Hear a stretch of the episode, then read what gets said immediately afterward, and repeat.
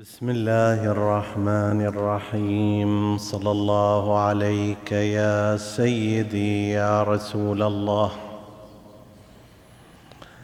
صلى الله عليك وعلى ابن عمك أمير المؤمنين وإمام المتقين. صلى الله عليك يا سيدي ويا مولاي يا أبا عبد الله الحسين. ما خاب من تمسك بكم وأمن من لجأ إليكم. يا ليتنا كنا معكم فنفوز فوزا عظيما. قال الله العظيم في كتابه الكريم بسم الله الرحمن الرحيم. أفلا يتدبرون القرآن أم على قلوب أقفالها؟ وقال جل شأنه أفلا يتدبرون القرآن ولو كان من عند غير الله لوجدوا فيه اختلافا كثيرا. آمنا بالله. صدق الله العلي العظيم. عطروا مجالسكم بذكر محمد وآل محمد.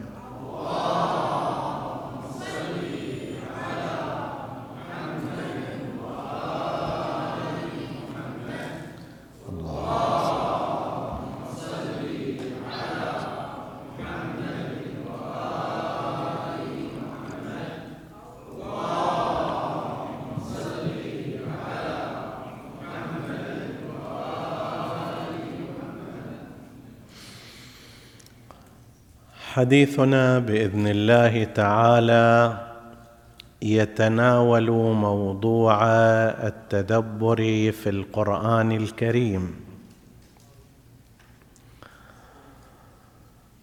التدبر في اللغة يعني النظر إلى دبر الشيء. كل شيء في الحياة له وجه يقابلك وله طرف يكون دبرا بالنسبة إلى ذلك الشيء. إقبال وإدبار قبل الشيء ودبر الشيء. وهذا من الأمور تكوينية أنت تأخذ إلى الكلمات إلى غير ذلك. المنزل له وجه يقابلك وله دبر. تحتاج أن تذهب لكي تنظر إليه. لا تستطيع أن تنظر إليه وأنت مقابل لهذا البيت. الكلام أيضا نفس الشيء. له منطوق ألفاظ ولهذه الألفاظ أبعاد أعماق ما ورائيات دبر هذا الكلام ماذا يراد وماذا يقصد. هذا بالنسبة إلى الاشتقاق اللغوي ولذلك يأتي عادة هذا التعبير وهذا اللافظ في الأمور التي تحتاج إلى تفعل وتعمل. يقال إذا هممت بشيء فتدبر عاقبته. هذا الشيء له مقدمات أمامك وله أيضا عواقب. المقدمات اللي أمامك ما تحتاج إلى جهد قدامك. لكن عواقب ذلك الشيء تحتاج إلى جهد أن تتدبرها أن تذهب وراءها. كما قلنا الآن بيت قدامك لكي ترى واجهته ما تحتاج إلى شيء. لكي ترى خلفيته ودبره تحتاج إلى أن تغير مكانك وتذهب لكي تراه. أمر من الأمور قدامك شيء ولكن عاقبته نتيجته نهايته تحتاج إلى تأمل تفكر تدبر في هذه العاقبة في هذه الخلفية. القرآن الكريم أيضا هكذا أي إنسان يستطيع إذا كان عربيا أن يلاحظ الألفاظ. بسم الله الرحمن الرحيم. شيء واضح. هذه البسملة يبدأ فيها باسم الله الذي هو الرحمن والذي هو الرحيم. هذا ما يحتاج إلى إلى شيء كثير. في فهم واجهته. لكن إذا أردت أن تتدبر في الأمر لا يحتاج أن تغوص قليلا في أعماق هذا الكلام. تنظر أدباره تنظر نتائجه تنظر خلفياته. لو أردنا أن نطبق مثلا على نفس أفلا يتدبرون القرآن أم على قلوب أقفالها؟ وأفلا يتدبرون القرآن ولو كان من عند غير الله؟ لوجدوا فيه اختلافا كثيرا. القراءة العادية أفلا يتدبرون القرآن أم على قلوب أقفالها؟ يأتي إنسان ويقول لك هذا تساؤل في القرآن الكريم ظاهره التساؤل. المتدبر عندما يأتي سيكتشف من نفس هذا اللفظ أمورا أخر. راح يقول لك مثلا أن التدبر أمر محبوب ومطلوب ومرغوب في القرآن. لماذا؟ لأن الله عز وجل حرض عليه وحض عليه. أفلا يتدبرون؟ يعني لماذا لا يتدبرون؟ هذا نوع من التحريض والبعث على مثل هذا العمل. فإذا هو أمر محبوب. هذه فد نتيجة من النتائج يستفيد. ما مكتوب في الظاهر. يحتاج شوية تفكير وتأمل حتى ينتهي إلى مثل هذا الأمر. يفكر شوية أيضا فيقول أن التدبر في القرآن الكريم بالإضافة إلى أنه أمر محبوب ومطلوب من عند الله. ولو لم يكن محبوبا لما أمر به من قبل الله بالإضافة إلى ذلك هو أمر ممكن ومقدور عليه. لماذا؟ لأنه لو لم يكن مقدورا عليه لما أمر الله به.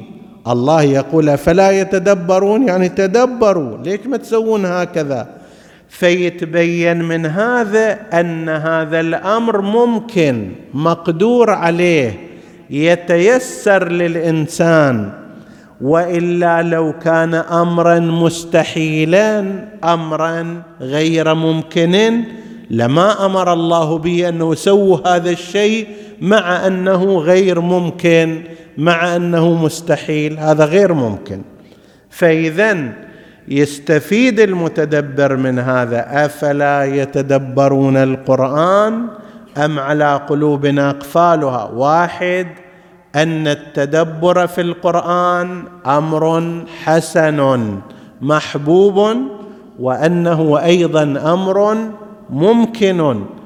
يجي يستفيد استفادة ثالثة أيضا أن الذي يعيق الإنسان عن الوصول إلى معاني القرآن إنما هو إقفال العقل. إنسان يسكر عقله ما يفتحه ولذلك لا يصل إليه هذا النور الإلهي. شلون أنت عندك في المنزل نافذة ولكنها مغلقة الشمس تشرق لكن لأن نافذتك مغلقة آنئذ ما يوصل الضياء والهواء إلى داخل منزلك. نافذة عقل الإنسان إذا كانت مقفلة إذا كانت مغلقة بحسب العادات والتقاليد والإنسان يقول هو هذا إحنا اللي تعلمناه هو هذا. نهاية الدنيا هي هاي. هذا بعد عرفناه من آبائنا من أمهاتنا من جيلنا. طيب ما يفتح عقله من جديد القلب هنا؟ بمعنى العقل لا بمعنى هذا القلب العضو المعهود. طيب. فهنا بشيء من التدبر بشيء من التفكر في نهايات هذا الكلام قد يستكشف الإنسان امورا متعددة. يجي إلى الآية الأخرى أفلا يتدبرون القرآن؟ ولو كان من عند غير الله لوجدوا فيه اختلافا كثيرا. قد يستنتج من ذلك اولا أن الإنسان مطلوب منه أن ينظر في المعاجز معاجز الأنبياء وأن يفتش عن العقائد. ليش؟ لأنه طلب منه التدبر هنا في أمر هو إعجازي. لو كان هذا من غير الله لكان فيه الاختلاف الكثير لكن لأنه ليس فيه اختلاف كثير لذلك فهو من عند الله عز وجل. هذه النتيجة يوصل الها من خلال التأمل في المعجزة. فإذا التأمل والتفكر في معاجز الأنبياء من الأمور المطلوبة من الإنسان. أضف إلى ذلك يجي الإنسان المتدبر يقدر يستكشف من هذا أن غير الله سبحانه وتعالى هو قرين للنقص والعجز والاختلاف في أفكاره ورؤاه إلا إذا كان ذلك هو الله سبحانه وتعالى أو كان من قوة الله عز وجل كما هو الحال في النبي المعصوم والإمام المعصوم حيث لا يتناقض كلامه ولا يتخالف. فإذا من كان دون الله ومن لم يمدده الله بقوته فإنه مؤهل للاختلاف للتضارب للاضطراب في كلماته وفي أفكاره. أما الله سبحانه وتعالى وكلامه فهو بريء من ذلك. وهكذا كلما استطاع الإنسان أن يتأمل وأن يتفكر استكشف أمورا جديدة مع أن هذه الأمور التي ذكرناها ليست مكتوبة بنصها وليست في واجهة الحديث وإنما هي في دبر هذه الكلمات والآيات.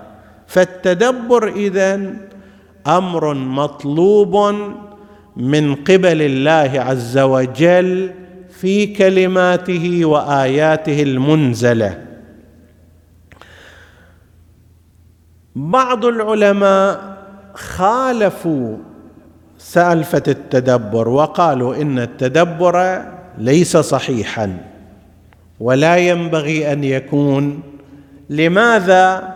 قالوا لأنه ينتهي إلى التفسير بالرأي. الإنسان إذا بدأ يطالع القرآن ويستنتج أفكار على كيفه آنئذ صار تفسير بالرأي والتفسير بالرأي مذموم. من فسر القرآن برأيه فقد هلك. طيب فإذا لازم نفهم معنى التدبر في القرآن بنحو آخر لأن التدبر ينتهي إلى التفسير بالرأي. هذا الكلام كلام غير صحيح. هناك فرق بين التدبر في القرآن وبين التفسير بالرأي. تدبر ممدوح حسن مأمور به مطلوب كما في الآيتين اللتين ذكرنا بينما التفسير بالرأي لا غير مطلوب بل منهي عنه الفرق ما هو. أجيب لك مثال. الآن أنت تدري أن مطر راح ينزل فتصنع قنوات خاصة لهذا المطر الذي سينزل. سوي لك تحويطة كبيرة وتشق قنوات توصل إلى المكان اللي تريده إلى بيتك.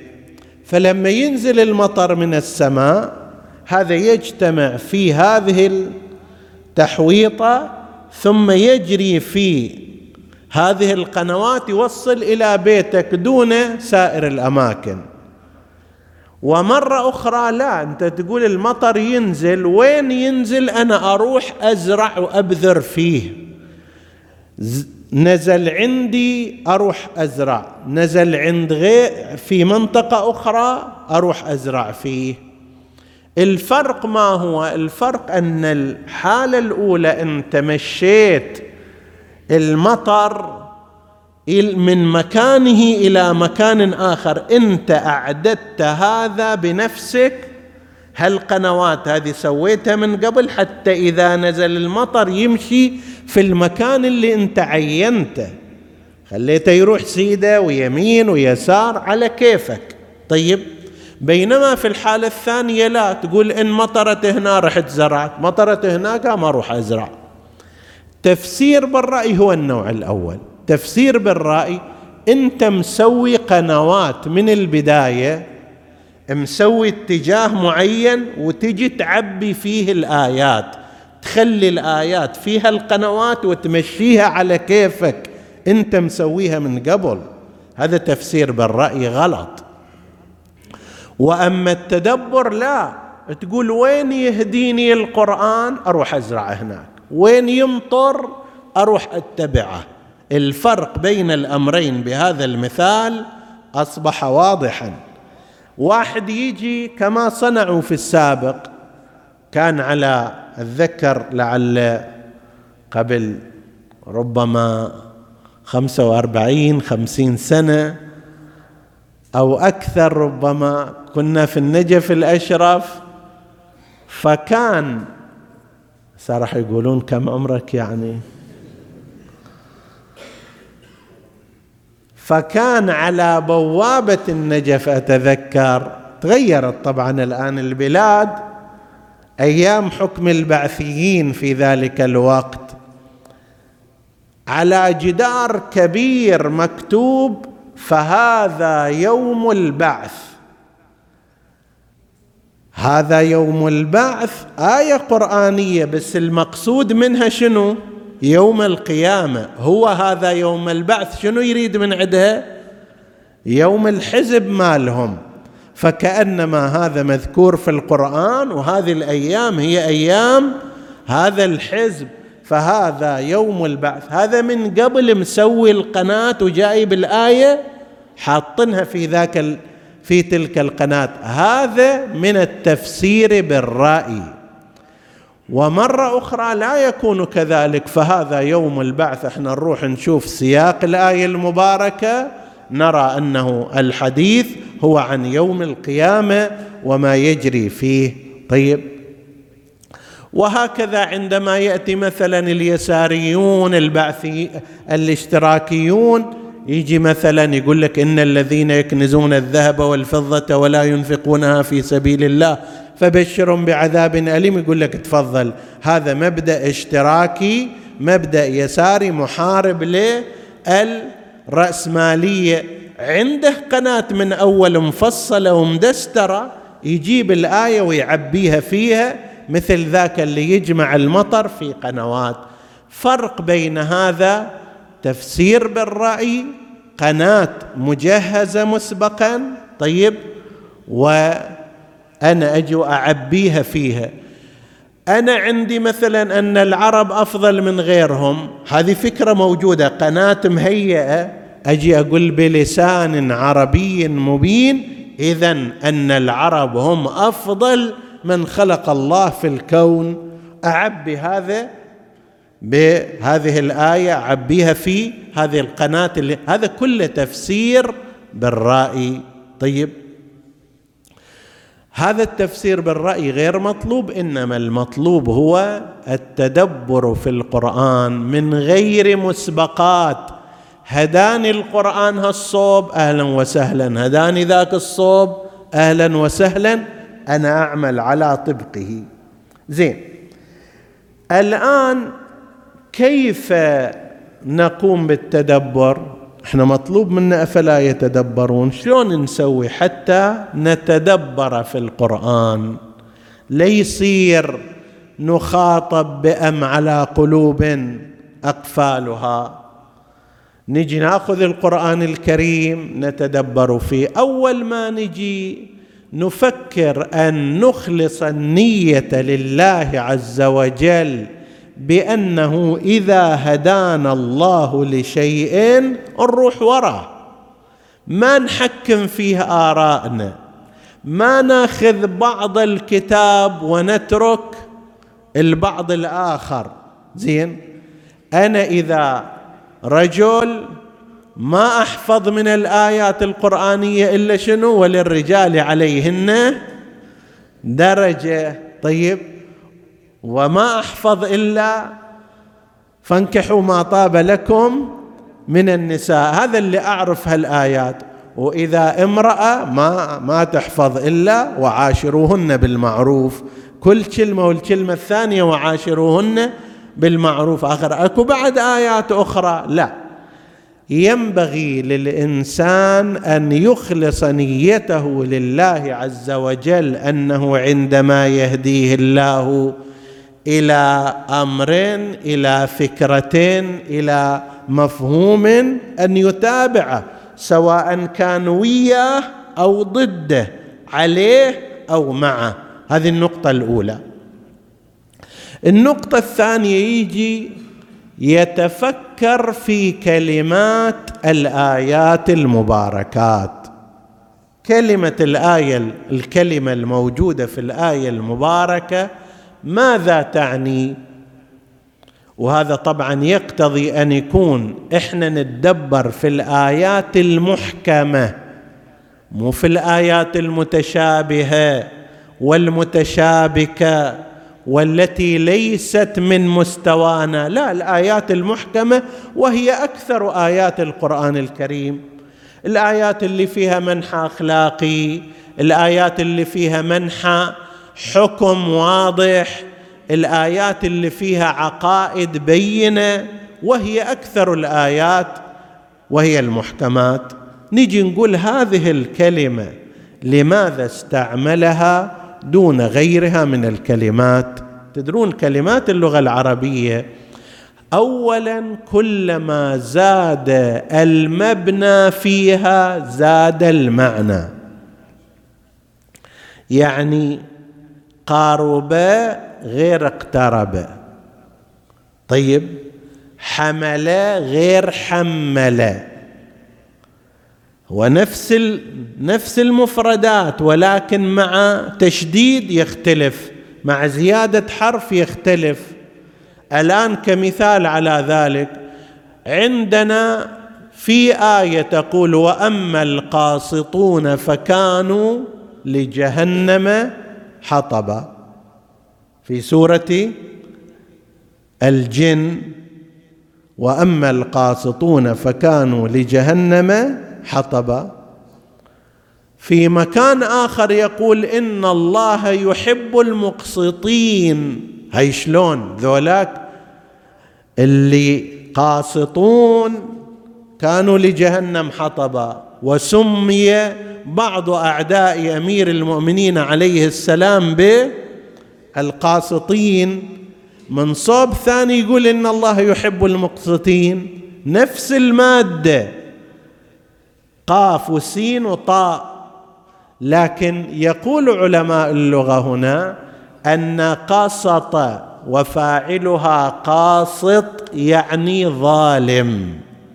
لذلك وأما القاسطون يعني وأما الظالمون فكانوا لجهنم حطبا عكسها تماما إذا أضفت إليها ألف أقسط يقسط فهو مقسط وهم مقسطون لا هذا يصير هنا عادل. اللي تغير ماذا؟ اللي تغير فقط من ثلاثي صار رباعي قسط صارت أقسط. طيب في هذه الحالة يحتاج الإنسان أن يميز بين مثل هذه الكلمات. وغالبا كلمات اللغة العربية ونحن ذكرنا في محاضرة سبقت بعنوان لماذا أنزلناه قرانا عربيا وبينا فيه بعض ميزات اللغة العربية. ذكرنا أن من ميزات اللغة أنها تشتق من الثلاث غالبا. قسط ضرب حصل كبر إلى غير ذلك. فهذه كل ما يزيد فيها شيء يصير معنى آخر. دبر غير دبر. زين؟ وغير استدبر وغير تدبر. نفسها هي الدال والباء والراء لكن مع كل اضافه وتغيير صيغه يختلف المعنى. فيحتاج الإنسان أن يتفكر في هذه الكلمة لماذا استخدمت في هذا المكان؟ مع أنه كان يمكن أن يستخدم كلمات أخرى لاحظوا مثلا هذا طبعا كل ما زاد الإنسان معرفة يكتشف هذه الأمور لكن إحنا نتكلم عن أصل القضية. في ما يرتبط بذبح الحيوان وتذكيته ذبح الشاة الخروف تذكية الحيوان إليها أحد طريقتين إما الذبح وإما النحر. النحر للإبل والذبح للشاة والخروف والطيور وما شابه. زين البقر شلون؟ لأنه هو صاير في النص لا هو بقد البعير ولا هو بقد الشاة. فهل له ذبح أو له نحر؟ صار اختلاف عند المسلمين في هذا المعنى. هل هو ملحق بالإبل حتى يصير نحر إلى تجي تطعن في لبته هنا مثل ما الابل نهاية الرقبة من الأسفل خلاص هذا صار تذكية إلى. أو لا لازم تذبح ذبح مثل ما هو في الشاة. فاختلفوا. قسم قال لا نحر. قسم قال ذبح. قسم قال يصير فيه الاثنين. فرجعوا إلى الإمام عليه السلام فقال ليس إلا الذبح. قال له منين هذا؟ قال من قول الله عز وجل إن الله يأمركم أن تذبحوا بقرة. هني بالإمكان أن يستخدم أن تنحروا ما في مشكلة. زين. أن تذكوا حتى أن يقول أن تذك أن تذكوا إلا ما ذكيتم في مكان آخر. بس هنا ما دام استخدم كلمة الذبح ليس إلا وهي مقرونة بأمر الله. الله يأمر بماذا؟ بخصوص الذبح. فيتبين هنا أن الذبح هو المشروع غيره يحتاج إلى دليل في ذلك. تلاحظ هنا فتح أمر استكشفه الإمام. طبعا الأئمة عليهم السلام عندهم علم الكتاب أحاطوا به خبرة. بس إحنا نتعلم من طريقتهم. هسه نوصل إلى أي مقدار مما أعطونا؟ نتعلم من الطريقة. انه لماذا هاللفظه مو ذيك اللفظة؟ لماذا هالعبارة مو تلك العبارة؟ فاولا نتكلم في ما يرتبط بالكلمة نفسها ونفكر فيها حتى نستنتج نتيجة.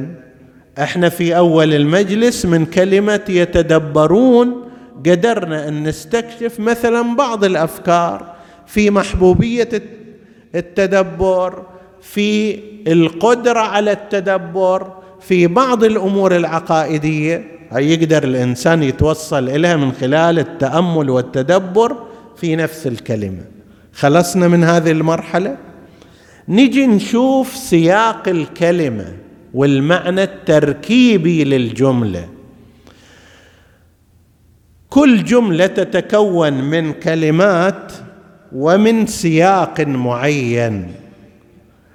ترتيب الكلمات وراء بعض بهذا الشكل هو اللي يجعل كلام الناس مختلفا فيما بينهم. أنا وأنت وغيرنا نتكلم بنفس الكلمات صحيح ولا لا؟ لكن أنا أنظم الكلام بطريقة يطلع موضوع أنت تنظم نفس الكلمات بطريقة أخرى يطلع موضوع آخر. العالم الفلاني يرتبها بشكل معين يطلع مستوى غير المستوى اللي أنا أتكلم فيه وهكذا. فنجي نتأمل ونتدبر ونتفكر في السياق التركيبي للجملة. وهل أن هذه الجملة بعضها يرتبط ببعض بمقدمة وسبب يعني القسم الأول سبب واللي بعده نتيجة أو لا هو تعداد أو هو غير ذلك. أكو ارتباط ما يصير ماكو ارتباط. لعله ذكرنا وما ذكرنا ما لا أتذكر ما نقل عن الأصمعي. مع أن نقولات الأصمعي فيها كلام هذا الأصمعي في له صولات وجولات في الأدب وفي كتب اللغة العربية ولذلك يشكك بعض العلماء في أنه يمكن أن ينسب إلى كل هذا الحكي. يعني مثلا تشوف حدثت حادثة في أصفهان هو موجود فيها حدثني أو سمعت أو كذا. واحدة في أفريقيا كذا واحدة في الحجاز نفس الشيء. مرت بي امرأة فقالت كذا واحدة في العراق مر بي رجل فقال كذا واحدة في اليمن فكأنما هذا مثل الهواء في كل مكان هو موجود. طيب على أي حال إحنا نستفيد من أصل القصة هنا؟ أنه يقول أنا كنت أقرأ الآية المباركة والسارق والسارقة فاقطعوا أيديهما جزاء بما كسبا نكالا من الله والله غفور رحيم. فكان بجانبي أعرابي فقال لي كلام من هذا؟ قلت كلام الله. فقال لا يكون كلام الله هكذا. فالتفتت أنا من جديد تبين أنا قرأت بشكل غير صحيح المفروض أقرأها. والسارق والسارقة فاقطعوا أيديهما جزاء بما كسبا نكالا من الله والله عزيز حكيم. قال هذا يكون كلام الله. هذا الأعرابي قال هذا يصير كلام الله. لأنهما سرقا فقطعهما بعزته وعاقبهما لحكمته. هذا ينسجم عزيز الله عزيز فأمر بقطعهما من جهة العزه والقوة ولاجل أن لا تسود السرقة والجريمة في المجتمع بحكمته قرر هذا القانون. أما غفور رحيم ما تنسجم وياه الحين مقطع إلى أربعة أصابع غفور رحيم وين الغفران وين الرحمة هذه؟ لا يكون هكذا. وهذا كلام صحيح.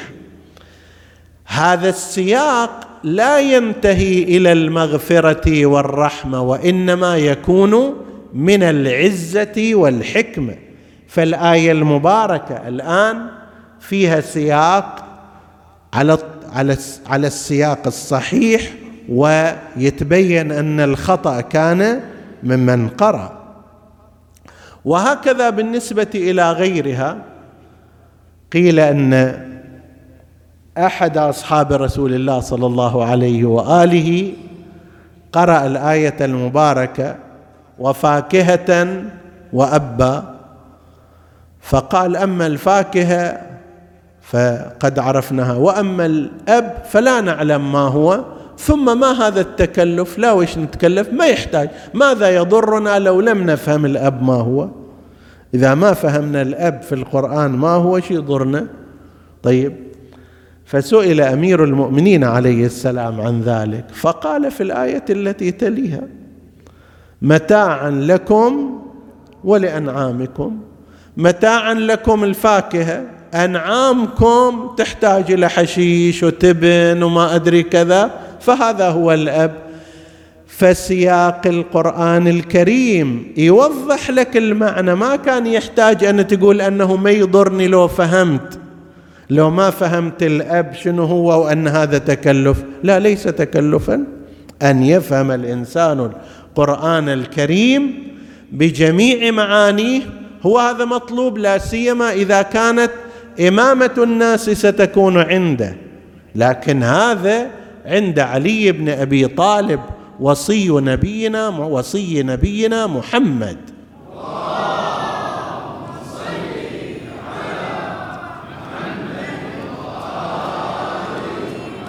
أضف إلى ذلك بعد هذا نجي نشوف أن هذه الكلمات التي جاءت في الآية المباركة هل في القرآن الكريم لها استخدامات أخرى تفسرها تعارضها تقيدها أو لا. عندما مثلا يأتي في القرآن الكريم إلى ربها ناظرة بالضاد ذات العصا من النظر. ظاهر الآية المباركة أن الناس ينظرون إلى الله في يوم القيامة وهذا اللي استند عليه بعض أتباع المدارس الإسلامية الأخرى أن الله يرى في يوم القيامة. ناس يقدرون يشوفون الله بين قوسين واحد من دعاة هذه المدرسة إلى تسجيل على اليوتيوب موجود يعني لو تراجع أكثر من هذا مو يقول أنه يوم القيامة يقول لا في الدنيا يمكن واحد يشوف الله في النوم. ويقول بهذا التصريح أنا كنت في السابق أشك في إمكانية رؤية الله في المنام في هذه الدنيا. في الآخرة خب هذا الرأي الرسمي الموجود عند أتباع المدرسة الأخرى. بس في الدنيا نقدر نشوف الله في المنام لولا يقول أنا كنت أشك في ذلك لكن الآن بحمد الله عندي يقين لأن أنا شفته عشر مرات. عشر مرات رأيت الله في المنام.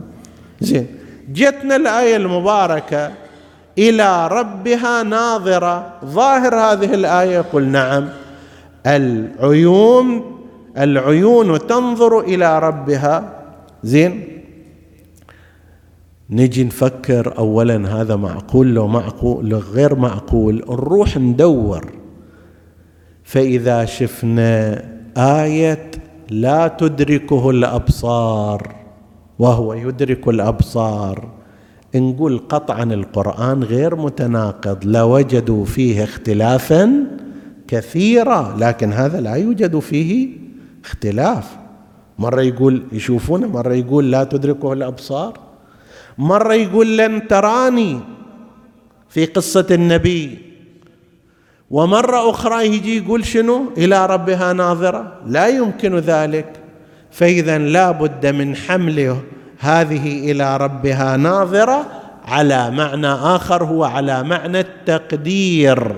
وكم في القرآن الكريم تقدير تقدير إلى رحمة ربها إلى عفو ربها إلى عطف ربها وإلا سيتناقض القرآن. طيب فنجي نشوف أيضا مثل هذه الحالة. هل تفسر آيات أخر وكلمات أخر القرآن الكريم أو لا؟ إذا كانت تفسرها معنى ذلك نرجع إلى ذلك التفسير القرآني.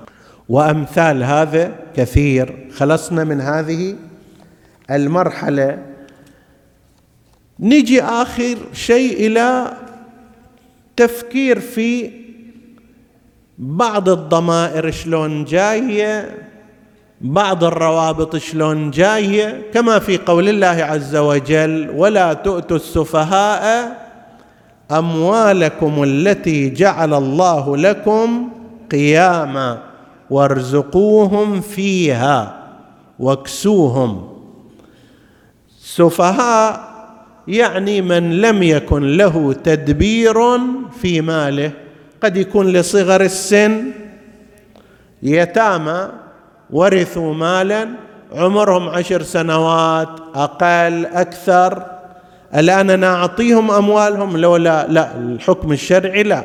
وابتلوا اليتامى حتى إذا بلغوا بلغوا النكاح فإن آنستم منهم رشدا فادفعوا إليهم أموالهم. يعني لازم يكون بلوغ زائد رشد. أو إنسان غير رشيد حتى وهو كبير. الحكم الفقهي إذا أكو حاكم شر ما يخلي الفلوس بيده. زين الساعة تقول له ورد في الحديث كل من شرب الخمر فهو سفيه. يفترض هنا كل هذولا يحجر على أموالهم. طيب. فهذول الحاكم الشرعي لا يعطيهم الأموال. أموالهم ما يعطي ولا تؤتوا السفهاء الأموال. زين هنا ليش قال أموالكم مع أنها هي أموالهم؟ قالوا ها هنا يجي محل التدبر. أن المال له جهتان جهة شخصية وجهة شنو؟ اجتماعية. هو جزء من الدورة الاقتصادية في البلد. وبالتالي هذا جزء من اقتصاد المجتمع مو كله فقط جهة شخصية. والشاهد على ذلك قول الله عز وجل بعدها مباشرة التي جعل الله لكم قياما. بهالاموال يقوم بناء المجتمع عندكم؟ فإذا كان كذلك ينفهم أموالكم ولا تؤتوا السفهاء أموالكم يعني هذا المال الذي وإن كان له جهة شخصية وهو لهؤلاء إلا أن له جهة اجتماعية عامة. وهذا حتى الدول الآن تسويه. ما في واحد الآن يجي يقول أنه يا أنا أموالي كلها أريد أتصرف فيها كل ثروتي اللي في البلد هنا أشيلها أوديها برا. يحجروا عليه. يابا فلوسي هذه. يقول ها فلوسك ولكن هذه السبب انهيار اقتصادي. ما يسمح لك به. طيب ما أدري أريد أبيع وأشتري فيما يسمى غسيل الأموال. لا ممنوع. يابا هذا ذاك قابل وأنا أعطيه ما يخالف. لا هذا راح يسوي تجارات محرمة ويخرب الاقتصاد الحقيقي لصالح اقتصاد مزيف والاقتصاد المزيف لا يلبث أن ينهار. فإذا أموالكم التي جعل الله لكم قياما هاي إليها صبغة اجتماعية. هذا إحنا نستفيدها من ماذا؟ من أموالكم. ضمير مال خطاب المجتمع. تروح تتخطى من هذا وارزقوهم فيها. ليش ما قال ارزقوهم منها؟ يقول لك الجواب إذا رزقوهم منها يعني شيل منها راح تنقص. أنت قاعد تستهلك من رأس المال لهذا اليتيم والصغير. المطلوب منك شنو؟ أن تنميه تخليه في الاقتصاد. وهذا الربح اللي يدره أنت أعطيه منه. أرزقه لا منه وإنما فيه. فإذا صار فيه معنى ذلك أنه أنت قاعد تتوسع في استثمار مال هذا الصبي أو اليتيم. فأنت تلاحظ أحيانا حتى من ضمير من الضمائر تقدر تستفيد من هذا المعنى وتستكشف منه آراء وأفكار.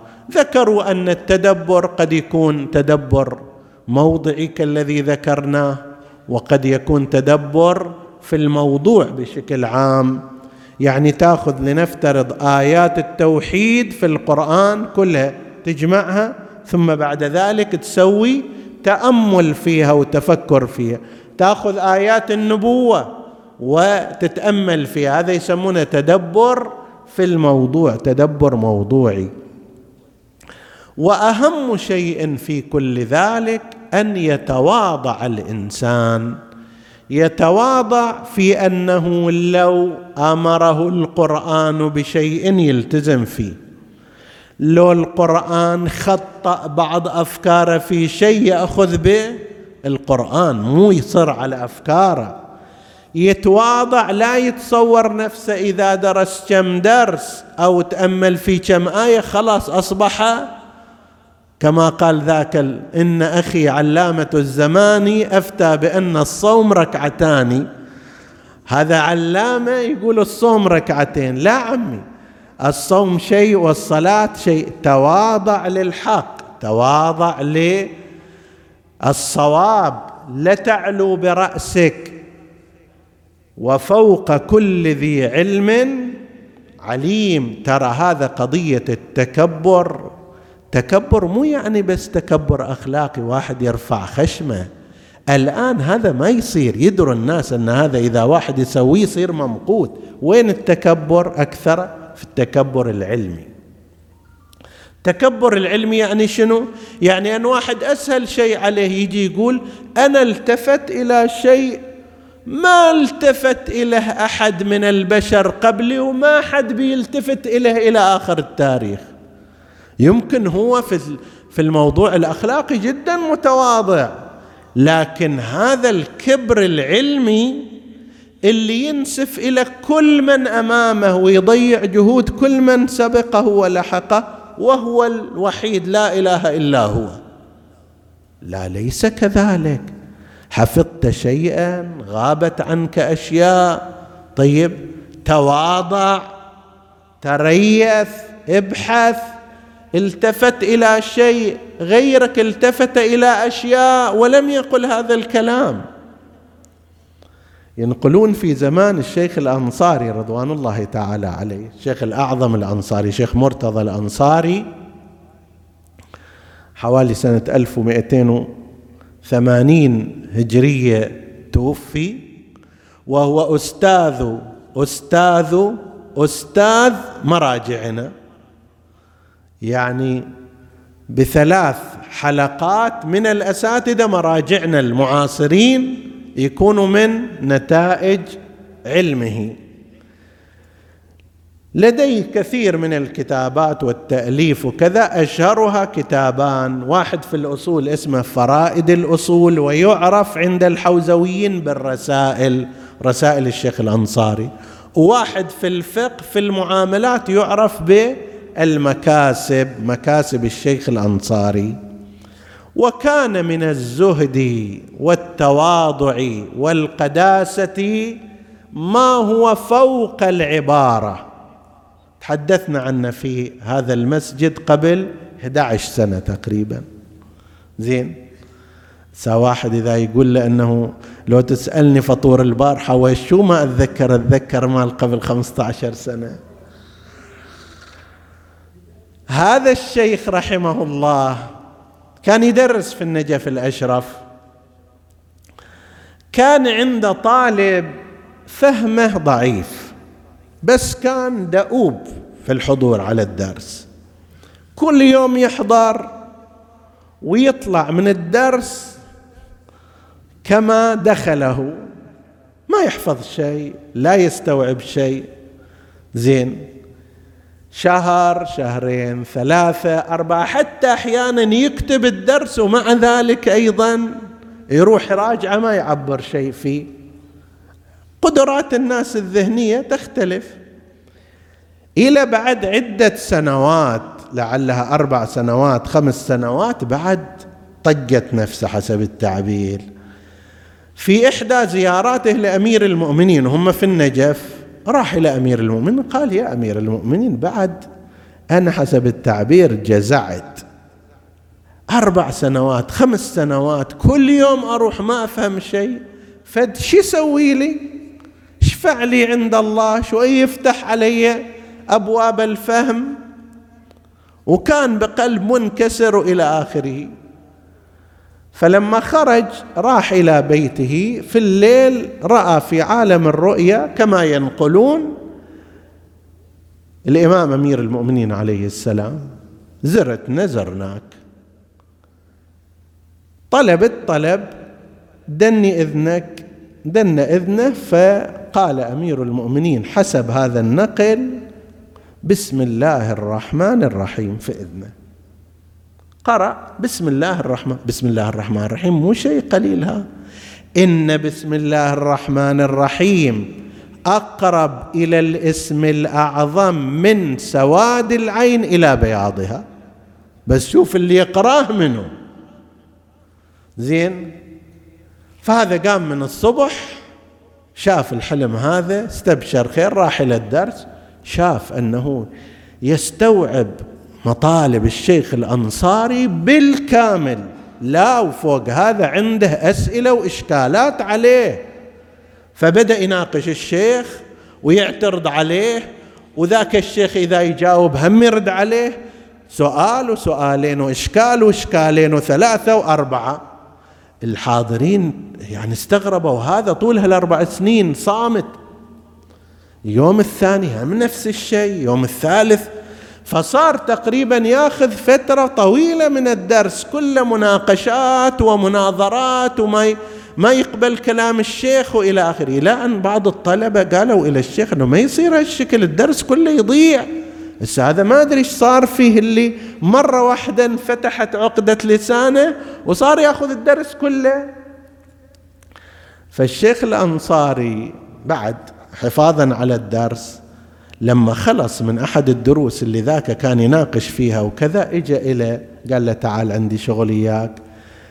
استدناه إليه دن فمه من في أذنه وقال له ترى اللي قرأ إليك بسم الله الرحمن الرحيم في اذنك قرأ إلينا ولا الضالين ها؟ يعني لا تتصور أنه أنت ترى علامة العلماء وكذا إحنا عندنا أشياء أكثر منك. بس ما مو كلهم واحد إذا عرف مسألة يقوم يتشابك فيها وكل مكان يبين أنه ترى أنا فاهم وعارف وما فارس لا يشق لي لا يشق لي غبار. أكو قسم من الناس ما يتصورون أنه ما دام قرأوا بسم الله الرحمن الرحيم خلاص غيرهم حتى الباء ما قرأوها. لا عمي قسم من الناس قرأوا سورة البقرة مو بسم الله الرحمن الرحيم. فيحتاج الإنسان إلى أن يتواضع سواء كان عالم دين أو كان مثقف وهي نصيحة للإخواني المثقفين أيضا. زين. وإلى امثالي من صغار الطلبة أيضا نفس الشيء. لا تتصور أنه أنت عندك علم الأول والآخر. ليكون انه أنا رايي هالشكل وهذول ما يفتهمون وما يعرفون ويعيشون في غير زمانهم وما فهموا وما عرفوا وإلى آخره. ويكتبوا قسم من الناس هكذا. هذول حتى بسم الله الرحمن الرحيم الباء ما انقرأت في آذانهم فضلا عن البسملة. نسأل الله سبحانه وتعالى أن يهدينا بالقرآن الكريم وأن ينير قلوبنا بأنواره وأن ينفعنا بالعمل على طبقه. هذه الليلة نحن في رحاب مولد الإمام الحسن المجتبى عليه السلام ليصادف الليلة القادمة بإذن الله. وأحببنا أن نتقرب للإمام الحسن بذكر ابنه الشهيد في كربلاء القاسم بن الحسن. نحن نتقرب إلى الإمام الحسن بذكر ابنه ونسأل من الإمام الحسن أن يذكرنا عند ربه وعند جده بعد ذلك حتى يكون لنا طريق إلى تلك المنازل العالية. هذا الإمام الذي كان له القاسم تربى القاسم في حجر عمه الحسين عليه السلام حيث كانت أكثر فترة صباه وطفولته وشبابه تحت رعاية الإمام الحسين عليه السلام. فغدا كما قال الشاعر مهذب الخلق والأخلاق إن تره تظنه ملكا. في صورة البشر هكذا كان كما يوصف معرفة وعلم ووعي وجهاد وأدب وسلوك. ما اختط شاربه ما دب عارضه ما اختط شاربه لكن جرى القدر الجاري على القدر. لذلك يقول يا ساعد الله قلب الصبط ينظره فردا ولم يبلغ العشرين. من عمري ما الذي حصل له؟ قال فاغتال مفرقه الأزدي بمرهفه. فخر لكن بوجه منه منعفر. قال أرباب الخبر من المعسكر الأموي خرج علينا غلام كأن وجهه فلقة قمر. الله أكبر أي خسف سوف يعتري هذا القمر؟ كأن وجهه فلقة قمر وفي رجلاه نعلان وفي يده سيف فأخذ يقاتل القوم. فجاء من بعيد راجل القاسم بن الحسن راجل عمرو بن سعد بن نفيل الأزدي لعنة الله عليه. على فرس جاء من الطبيعي أن يكون متمكنا معتليا عليه. صادف أيضا في هذه الأثناء أن شسع نعله قد انقطع. القاسم غير مبال بالحرب ولا بأهوالها من جهة ولأجل أن يقاتل بنحو أفضل أهوى ليشد شسع نعله. فجاء هذا اللعين وضرب القاسم على مفرق رأسه. شق هامته هوى إلى الأرض صريعا يخور في دمه وينادي أدركني يا عماه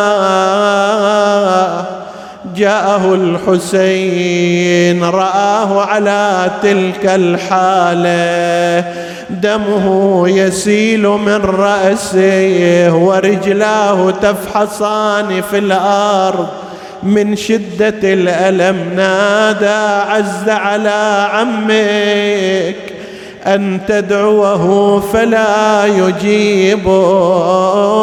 أو يجيبك فلا ينفعك.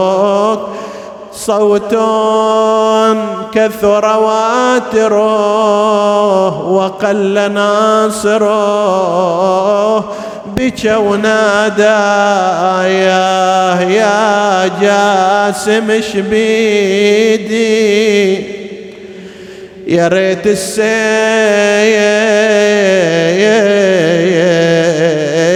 قبلك حز وريدي. هان الكوم